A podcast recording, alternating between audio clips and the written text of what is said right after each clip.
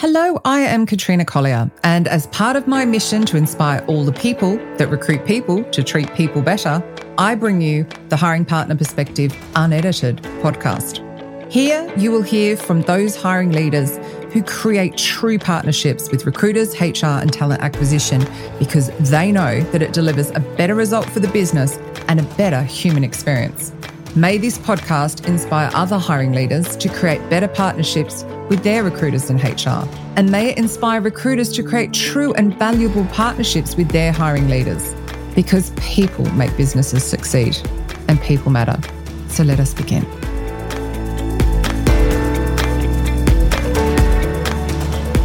Today, I am thrilled to welcome Glenn Elliott to the Hiring Partner Perspective Unedited.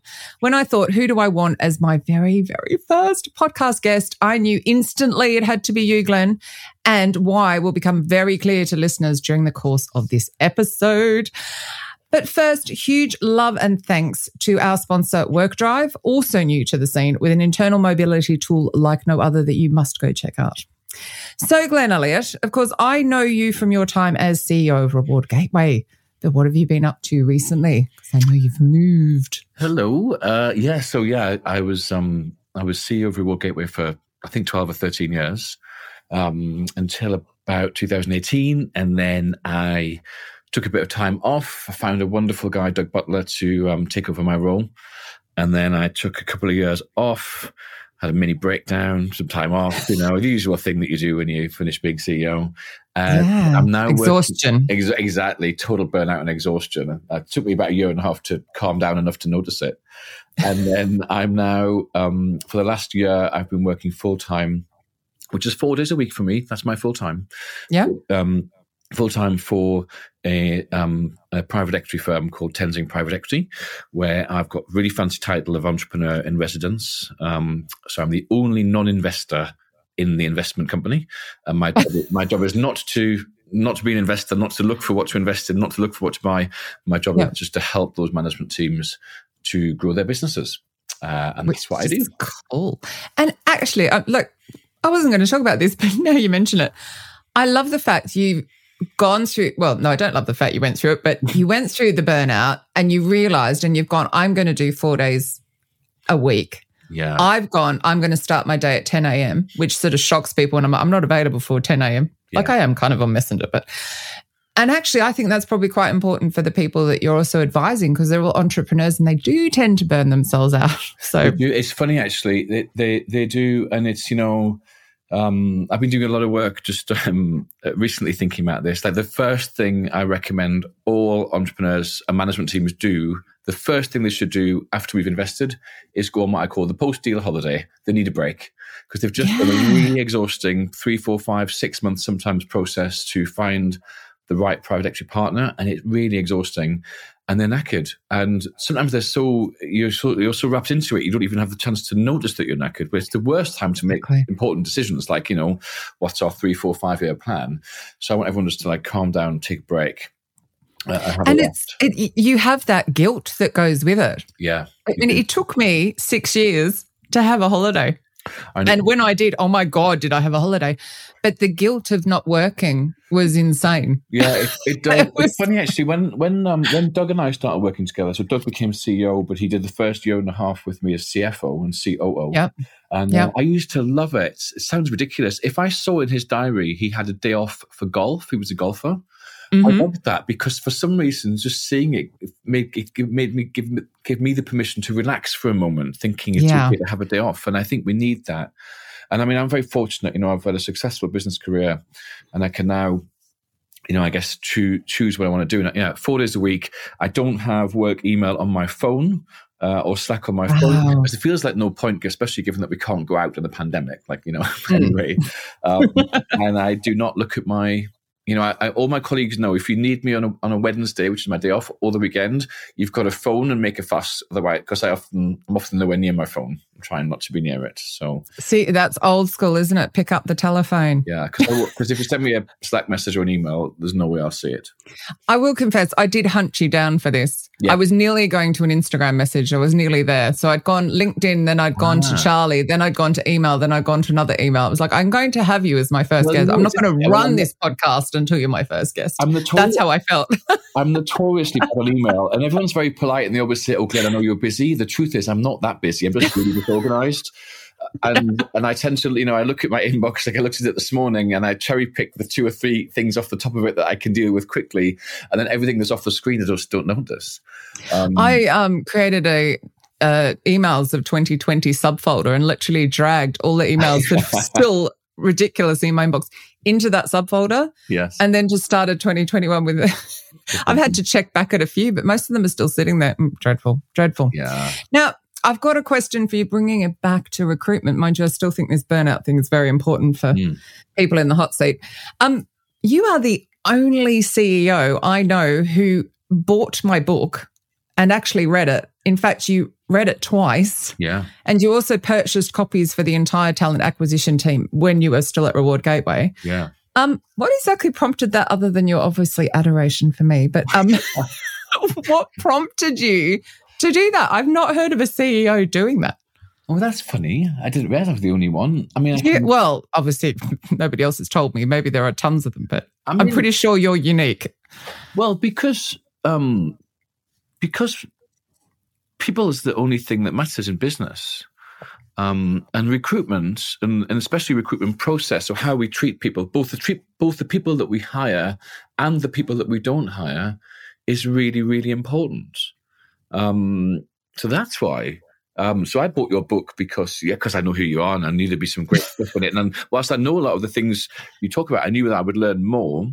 And, mm. and and I wanted the whole recruitment team to really think about these things. Um, yeah you know, it's it's interesting. I, I ran a recruitment process um, at Tenzing uh, back in September, uh, and I mean, I, I followed many of the very common sense principles that are in your book. You know, um, and I broke some of the rules as well. Actually, that I love it. Are, that are in normal recruitment. So, for example, it was the first. I was I was hiring a hiring a, a role which I'd never hired before, and I didn't know how I didn't know how many interviews I was going to do. I didn't know how long the process would be. Yeah. And I know that you know the textbook stuff is you should say to candidates, you know, it'll be two steps, and you'll end on this date, and it'll be.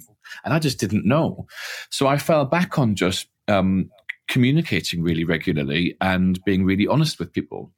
Um, yeah. And I had like nine. How refreshing. I had like, I think I had 85, 85 applicants for that role. To me, ages to do CV sift because I kind of, I kind of, I, I ballsed it up. I just said, send me a CV. And then once I got all the CVs in different formats with different things, I realized I could have asked them more sensible questions. Uh, so it took me ages to do CVs. Well, plus they were in that inbox that you don't like looking at. yeah, I know. Um, and, and, I kind of, you know, I, I, kind of got through all the CVs. I read them all really carefully. Then I decided I should have had a scoring framework, so I had to go back and do them all again. So the first CV sift took me about three or four weeks, and I just kept, I just kept email. I just thought, you know, if yeah. I was a candidate, what would happen? You know, you, you, you, get to the end of the week, and on Friday, you're thinking, God, what's happening with that job? So I just, I just emailed everyone on Friday, just said what I would, just said, and just said things like, I'm really sorry it's taking longer than I thought. It's the first time I've recruited this role and I didn't realize how long it would take. And see, I find that incredible. that Here you are, because I've got a question about how you hired your team coming up. Yeah. But you have hired, you are experienced, but there you were being really vulnerable and going, do you know what? I'm not quite 100% sure what I'm doing. Yeah. And you were sitting in that vulnerability and going, that's okay. Like I, and I think I, I wish more hiring leaders were doing that. You know, some some of my hope with this podcast is that they listen to this and they feel inspired to go. I'm human. I don't necessarily know. Let me call no. in help. Let me ask. You know, that's well, amazing. I love that. I mean, I kind of think, you know, it was firstly, it was very true. I mean, I was in a brand, brand new role in an industry that I've never worked in before, hiring a role that never existed before, you know, with a recruitment process that I've never done before. So, frankly, dressing, wow. it, dressing it up as anything other than that would have been, um, just require more, more acting skills than I have. Uh, and, but it was amazing how, um, so the process dragged on for ages. I mean, it, it was, it was very bad textbook stuff and it took, about 10 weeks or something, or eight weeks to, to recruit. But I was looking for one person, and I ended up with um, I ended up hiring three. The candidates were so great, and I had so many emails from people saying, "Thanks, don't worry how long it's taking. It's so nice to be informed. So nice to hear from you." I mean, and it, yeah. it made me realize the bar must be very, very low. Very um, low. That, that, you know people apply for jobs and just never hear anything back. And I gave personal feedback to like my I think for the last 15 I wrote them all, you know for the 15 that didn't get into the last round I wrote them a personal email and for the for the the top five that we didn't hire, um, I offer them a, a 30 minute um, feedback call because it doesn't take that long. I'm, That's I'm, amazing. I'm, I'm, not that busy that I can't do that. And you never know who you're going to meet in the future. You're going to like exactly. bump into in the future and so, need, you know? On the, on the 30 minute feedback, you know, I know one of the biggest problems I hear from recruiters and HR about hiring leaders is that they struggle giving feedback. Yet here you were prepared to give 30 minutes. Were you not concerned about, oh, they might sue me because I've discriminated or they always come up with lame excuses for not giving feedback? No. Why did you feel so okay to do that? It's funny. Someone else asked me that. I think there's an, there's an old, um, there's a medical stat actually. People don't sue doctors who've got a nice bedside manner. So if you're nice to people, yes. don't get sued. You know, people only sue people that, that piss them off. And if you're open and honest with people, I mean, there was one candidate who did not get through to the final round. And you know, it was so tough. His was the hardest feedback call because he was amazing. It was just that there was one other candidate who I did end up hiring. He was almost identical to him. He just had an extra year's experience in his previous two jobs and therefore had a couple of extra stories as evidence about what he'd yeah. done. But if I hadn't met the candidate that I hired, I would have had, I would have hired the one that, that didn't get through. So when I gave him his feedback, I'm like, there's nothing I can tell you to do better because you know you were you would have in a different in a different month, you would have been good enough. You'd have been fantastic, yeah. and you'd have been successful at the role. But he really, and you may well pick him up later. Well, the thing is, we've kept in touch. He's got a new job now. Um, but so know, I, I, would definitely hire him again. He just didn't make it on that moment, on that day. Um, and there was one candidate that um, uh, it didn't get through to my very last round, a guy called Kashif. And, you know, I ended up doing an interview with him so we could do a blog for his website and stuff. And we kept in touch because you know, he just wasn't quite right for this particular role, but he'd be right, mm. be great for other roles. And I think, yeah. you know, uh, I think it's, it's so I, am fine with giving. yeah, and I think if you if you don't give the feedback, then you lose them as that silver medalist candidate, as we like to call them, that person that you can pick up later if yeah. you don't get that. I, I was kind of going to ask you, and I, I, don't know, it's sort of similar to what you were saying though, but I, going back to when you were at Reward Gateway and you're just starting off and you're just starting to grow that team, like what was it like? I mean, I guess a bit like this, really. Like, not sure what you were doing, a bit terrified to take a risk or I mean, really not. Sure we when we first started Reward Gateway back in 2006, I mean, I knew absolutely nothing. if I'd known that employee engagement, what is I that? Mean, seriously, if I'd known how much we didn't know, I would never. I would have been too frightened to start. So thankfully, I oh, but that's the thrill, isn't it, of being an entrepreneur? Think, the stuff know, I know now, I didn't know 11 years ago, is hilarious.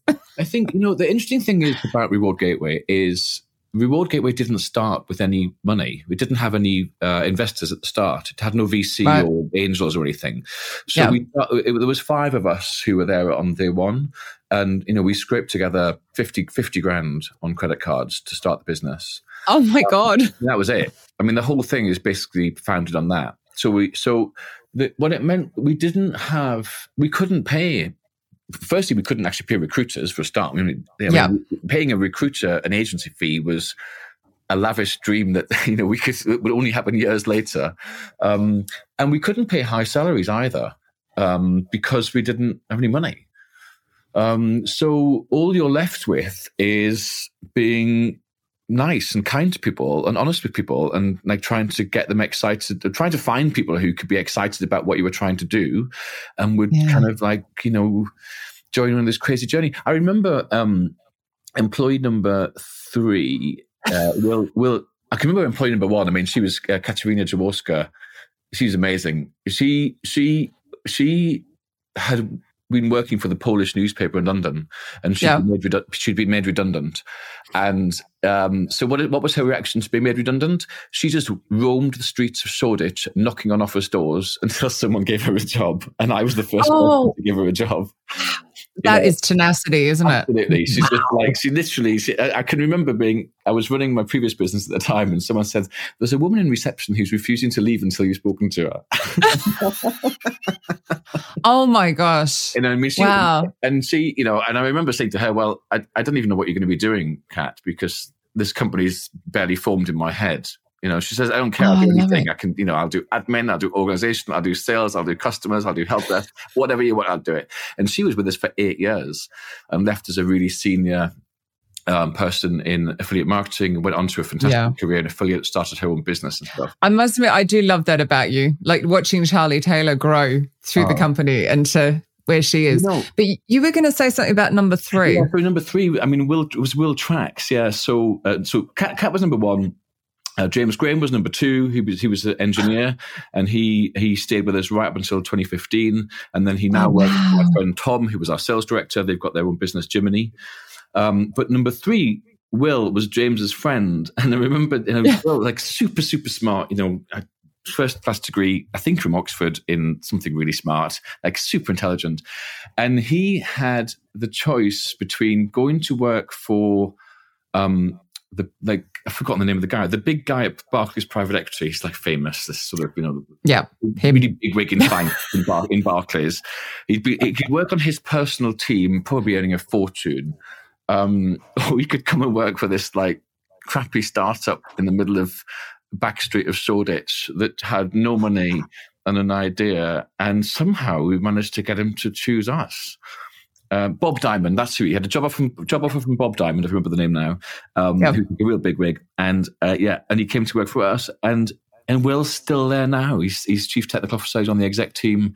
Amazing. uh, 14, 15 years later, and he's and he's he he's one of those exceptions that proves the rule because he has managed to stay not just on his game but ahead of what the company needs for the entire 15 Mm. years, despite the fact he's never worked anywhere else. Amazing, amazing, really. Probably because he has the curiosity Yeah, to and- go and learn and to, to what else is possible. And I think it's such a crucial skill in people. yeah. And actually, I wanted you to ask because you clearly get that people matter, right? And I- I, I've said to you, I can't think how many times. I mean, it's always a joy, obviously pre-pandemic, to walk the floors of Reward Gateway because you, the the staff they just have this mm, thing that you just. You know, as my recruiter head, I want to bottle and take to every company and get every company to hire people like that. Um, they're just exquisite. But how do you ensure you hire the right people? Like, if you had a, do you know, or is it just a oh, intuition thing. I mean, we're not supposed to hire on gut, are we? But we all do. Um, well, I mean, I know what we. There's some things that we don't do. So we we've never obsessed about educational qualifications. Um, that is so lovely to hear as someone who doesn't I- have a degree. And I ba- in, in my little corner of Tenzing Private Equity, my little the growth team we call it, where I of because they're they're mad. The Tenzing's it's conservative business because it's financial services, but it's mad enough that it's hired me and given me free reign to run my corner. So Yeah. I actually ban educational qualifications in my corner because I just Oh, don't see. love You know, some people have an MBA and are amazing, and some people are amazing and don't have an MBA. So I don't. I just don't care. Uh, honestly, Glenn, I sit here and go, I don't have a degree and I wrote a book. I, the number of times that goes through my head is like, you know, Well- because people told me I'd never get anywhere without a degree, but it just wasn't for me. Well, I can remember in about 2016, where I was sitting in um, uh, my New York flat with the whole Reward Gateway exec team of the time, Yeah. and we were like having we were having some sort of workshop session for a week or something, and we were having like a breakout coffee, just chatting, and we know we we, we realised, and we hadn't noticed before, that less than half the exec team had a degree, Yeah. Uh, and no one had noticed. Um, Yeah. And I mean, uh, so there's clearly an, an imperfect match between that. Um, and you know, I've got a, I've got a friend who's you know, really, really, really top of his game in um, in retail. He got made redundant from big department store this year, and uh, and he and he, he was was a job he wanted recently, and he couldn't apply for it because he didn't have an MBA, which is just Oh. Um, I so- know. He's just got like 30 years of experience, but you know, So that's please tick a box. So that's Yeah. one thing we do. I think you know we always wanted to hire for for attitude, um, and and I think Yeah. also especially in the early days, give people a chance. So very very early on, we um, on the advice of Helen, my co-founder, actually, we did, we had um, we had a policy of not not prohibiting applications from people who had a criminal record. Uh, you had Yeah. to you had to explain your criminal record, um, but Yeah. we were open, and you know that that's interesting because over the first our first ten years, I think we probably employed four or five that I knew of. It wasn't widely discussed. We kept it private. Four or five Oh, people who had had a criminal uh, record in the past, and they were amazing employees. you know. Isn't it something like 50% of the criminal convictions in the UK are driving offences anyway? And like, like Quite you need a car in London. Um, yeah, no, it's, it, I'm sure that's it. That's why there's the ban the box campaign. Yeah, and I think you Um, know, so it's about seeing people, uh, you know, as as people, really, Yeah. um, not as not as because I think one of the problems And we have with- potential. Yeah, and I think you know the problem with recruitment. I think is you know people. You know, when asked what's the most important thing about business, very normal. People say, "Oh, it's all about the people, all about people first. We're people first. Then when it comes to recruitment, they're in this ungodly rush to do it. So you know, it's got to be done in two weeks, and we can. Well, I've only got time to interview five candidates, and the whole thing is, you know, is really narrow. So then you get, you know, you get eighty CVs, and then you're rejecting people based on the spelling error, or the, or you don't like the font Yeah. used in Word. And I think, well, you know, Have you done that? No, No. don't answer that. no, I mean, when I did my last recruitment in September, you know, I I Yeah. had 70 or 80 CVs. I read everyone carefully. There was one person, one person spelt the name of Tenzing wrong 11 times in his CV, including in three different ways. And I still put him through because I thought his experience was interesting. And I'm like, you know, and I know that As long be- as it's not a role requiring attention to detail, it'll be well, fine. You know, but even if it was, you could just say, like, you know, when I when I discussed that with him in an interview, he was really he was really embarrassed about it, and it could have been really good learning. So, Yeah. and I think you know you. you can try and make your job as a recruiter really, really fast and efficient and easy and hmm. stuff. But actually, the thing that you've got to remember the prize. The prize is Mm. I'm get someone who's going to be great in this role for like at least two or three years, ideally, you know, um, and really be really good and them. move us on. Yeah. So I think it's worth. Um, And also th- this, this document, this this thing that we have to write, are really hard to write because you're trying not to be arrogant as you're trying to blow your own trumpet. And it's like most people really struggle to write a CV or a resume, and we're still basing recruitment off it. It's kind of crazy. I find most hiring managers really struggle to write a job advert. Oh yeah. I mean, Well, see, that is definitely going to be. Actually, I'm going to ask you that first, then, Oh. which is what is your top tip for hiring managers? All the companies that you're scaling, Oh, of course. What, well, I was going to say, what do they gain by partnering with recruiters? But to be honest, what do they gain by writing a great job what's description? my top tip? So the first thing is there are, there are no there are no good and bad people in, Yeah. in recruitment. So people say to me like, "Oh, Glenn, so and so, are they good?" And I, and I, my question is always, "Well, are they good at what? Are they good at sales? Well, are they good at sales in what context and environment? Like Mm. a big company, small company, tech, non-tech, uh, SaaS, non-SaaS, in a small team that's growing, forming a team, in a big team that's established. I mean, in what context? And I think the th- the, the most common mistake I see um, in hiring is not thinking about the context enough. So there's a great Mhm. example of this from Reward Gateway, actually. So uh, just as I was, I think actually after I stepped down as yeah, I stepped down as CEO. Doug had become the CEO, and obviously we needed a new a new CFO then. And Yep. um, so the the the, the um, RG team got together with our investor, Great Hill in Boston, and they wrote themselves this perfect CFO's job description and advert. And they got some candidates, and then right at the last minute, they said to me, "Glenn, well, will you will you interview some candidates for us?" And I said, "Yeah, well, tell me what you're interviewing against. Show me the advert." And I looked at it, and it was a really beautifully written, bog standard CFO for a P firm that could have gone to any P firm. Yeah. Yeah. And I said, well, the advert's wrong. And they're like, well, what do you mean? I says, "Well, Oh, it's kind of like how did that go down? Standard. Well, of course they were shocked. And I said, I said, really? It's, like, the situation where, because you know, it says, it says, you know, you've got to have experience of private equity, you've got to have the experience of managing debt, of uh, dealing with the big banks, all that kind of stuff. I said, well, frankly, you don't need those things because Doug, who's now CEO, he is like a real expert in those things, and he's not leaving. He's not going anywhere. So those bases are actually covered.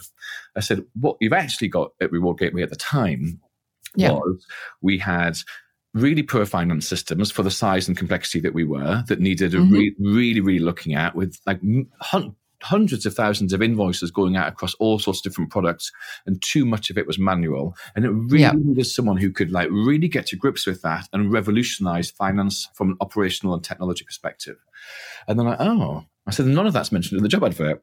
And what was interesting is. So they were basically replacing like for like instead of going, exactly. Actually, we have an opportunity here to get something new in. What do we need? Yeah. What, what's missing? exactly. It's all about, I think recruitment's all about context. It's like, what yeah. context is the person coming into now? And when I, when I, so I met the four candidates they had.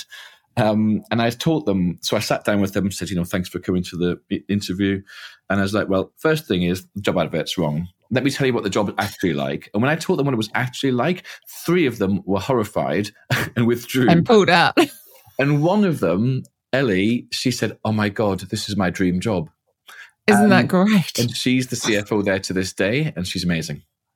So, actually, your advice to hiring partners would be one, obviously, what you just said, but also to just be honest, like to say, this is what it's like. So, and I think there's this real fear of putting what it's really like out there. Oh, it might damage our brand. No, no, damaging your brand is not giving feedback. Yeah. Telling what it's really like to work here is okay because some people will take themselves out of the interview process and that's okay. And Why waste to, your time? and I have to be honest, I did not invent this idea myself. I but I, I learned it and I learned it from Simon Sinek. So Simon Sinek, who's right. you know famous famous writer for like Start with Why, but one of his least well known pieces of work is a three and a half minute YouTube video called Write the Perfect Want Ad. Want ad being American for yeah. recruitment advert. So if you type into not wanted for criminal activity, no, write the perfect want ad. So type that into Google, write the perfect want ad, Sinek, Type into Google, and you'll find this yep. three and a half minutes um, YouTube video of Simon just explaining uh, really nicely why you've got to be very specific uh, and I've just yeah. done it. I'm helping one of our portfolio companies um, recruit a senior finance analyst uh, right now. And when I spoke to the recruitment agent that's helping us, uh, he said, "What's it really like there?" I says, "Well, this company has got really, really shitty systems. That data's all over the place." Mm-hmm. So I said, "You know, so like to do something straightforward, they have to go to five different places and cobble it all together in Excel." I said, "And you need to make sure that's really clear to the candidate because there's no point yeah. in getting me someone who's I don't know, worked at Shell or BP or something, where everything's really mature and really nicely, you know, sophisticated. Exactly, because because they're going to hate it. Yeah. Um, and I need someone who's like totally happy with totally happy in that mess, uh, and will make the mess better a little bit better every week. Um, and I think we, yeah, I think honesty in job adverts is is key. I, I but also, you are honest with your recruitment agent that you're working with. Yeah. So what? See, I, I'm trying to get hiring leaders because I refuse to call them managers because they're not managing the recruitment process. Hmm. Um, I'm trying to get them to partner better with recruitment agents or their in-house recruiters, whoever it is that is actually doing the work to find the CVs and bring people through to interview. Yeah. To get them to partner together. So is one of your bits of advice again just be honest or do you have any suggestions of you know why hiring leaders should do that and and how? I mean, to be honest, when I think about it, I'm amazed any recruitment works, given that both sides are lying most of the time. You know, the candidate, the candidates, the candidates telling you that they're amazing and they can do all this shit, and the and the company's saying the job's perfect, the job's fantastic, and the culture's amazing. So everyone, not everyone, everyone's lying. It's a miracle that anyone ever stays longer than three months. Uh, yeah, you've got to. I think. I think recruit for context. You know, so it's like yeah. you know, is is Glenn good? Is Glenn good at what? Or is he good as a CEO? I'm good. At, I'm good as a CEO at a certain stage type of business, right? So I'm proven yeah. between like Norton 400 people in tech, in SaaS, in B2B. But if you stuck me running a consumer business that was bigger or small, I mean, I've, never, I've got no experience of doing. Not done it. Yeah, I've never done it. So I think we've got to get away from the, this kind of like, is this a good person or not? And we've got to really, and, and we've also got to get away from generic job adverts and generic yeah. descriptions. And you've got to think, I like a really, I like um, like I like it. I like when recruiting to fo- focus on like what is the actual situation that this person will find themselves in when they arrive. Yeah, and what are the f- small handful of things that will really make them successful that are really important. You know, like I remember hiring a um, a sales director for the US once, and this in the the job advert for it had gone around the houses, and everyone had contributed a bit and it had all sorts of nonsense in it, like you know, must be able to present nicely at the board, and you know, uh, it, had a, a, hilarious word in it said must present a business like demeanor. and I have no idea. What does that mean? What does that even mean? I said, well, I'm a bit worried about you and I hearing that. Well, at the time, I was, I was, I was sitting in a t-shirt, a hoodie, and wearing socks and no shoes. Yeah. And I'm like, shit, all right, I'm not going to get this job. But actually, the problem with it was there was a page and a half of requirements for what we needed from a sales director. Was Yeah. actually when I spoke to the the person who's going to report to, you, and I said to her, "What do you actually want from this person?" She said, "I want someone who who will, when they walk into a room." Their team's eyes light up because their leader just arrived, and they know they're going to have a great day. Oh, That's and I was like, right. So well, that's not what your job advert says.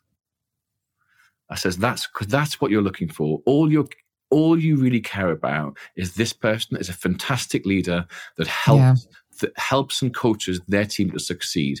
I don't give a shit whether he can he or she can present at the board In a business demeanor. because I can get someone else to do that. All the Yeah. other, get the other stuff off and just focus on the few things that really really matter um not because otherwise when you otherwise when Yeah. you're interviewing you can miss what really matters because you're fixating on like well are they going to look good in front of the investor who cares Mm.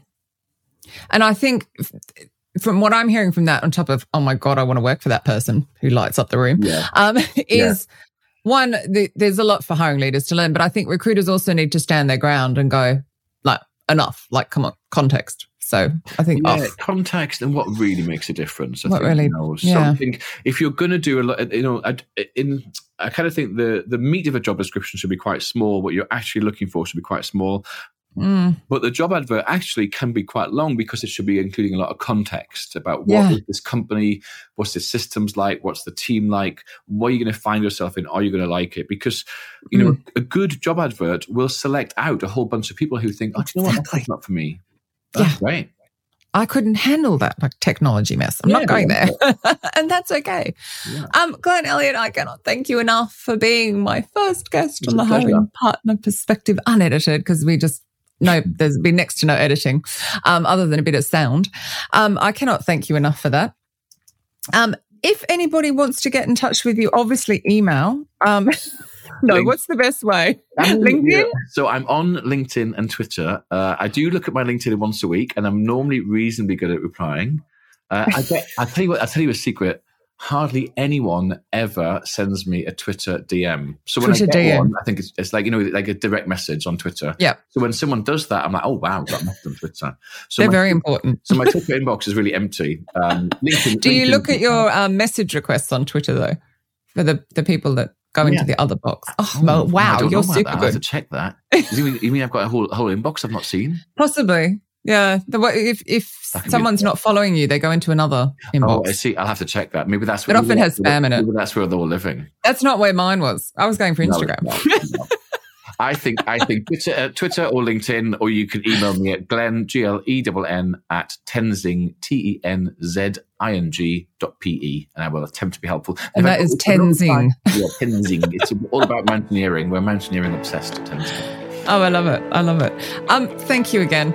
Just the perfect first guest. I knew you would have loads of information to share, so I cannot thank you enough. Thank you. Thank you for listening to the Hiring Partner Perspective Unedited podcast, proudly supported by the people at WorqDrive. Hopefully, you really enjoyed what you heard and have left feeling inspired. And if so, I would love your help to create real change. Please pass this podcast on to your hiring leaders and other recruiters and HR. Even share it on your social channels if you feel so inclined. But the more reach we can get, the more change we can create. So please remember to subscribe, of course, on your favorite podcast platform. And do come and say hello at Hiring Partner Perspective on Instagram, where I share behind the scenes of what's going on. Until next time, thank you.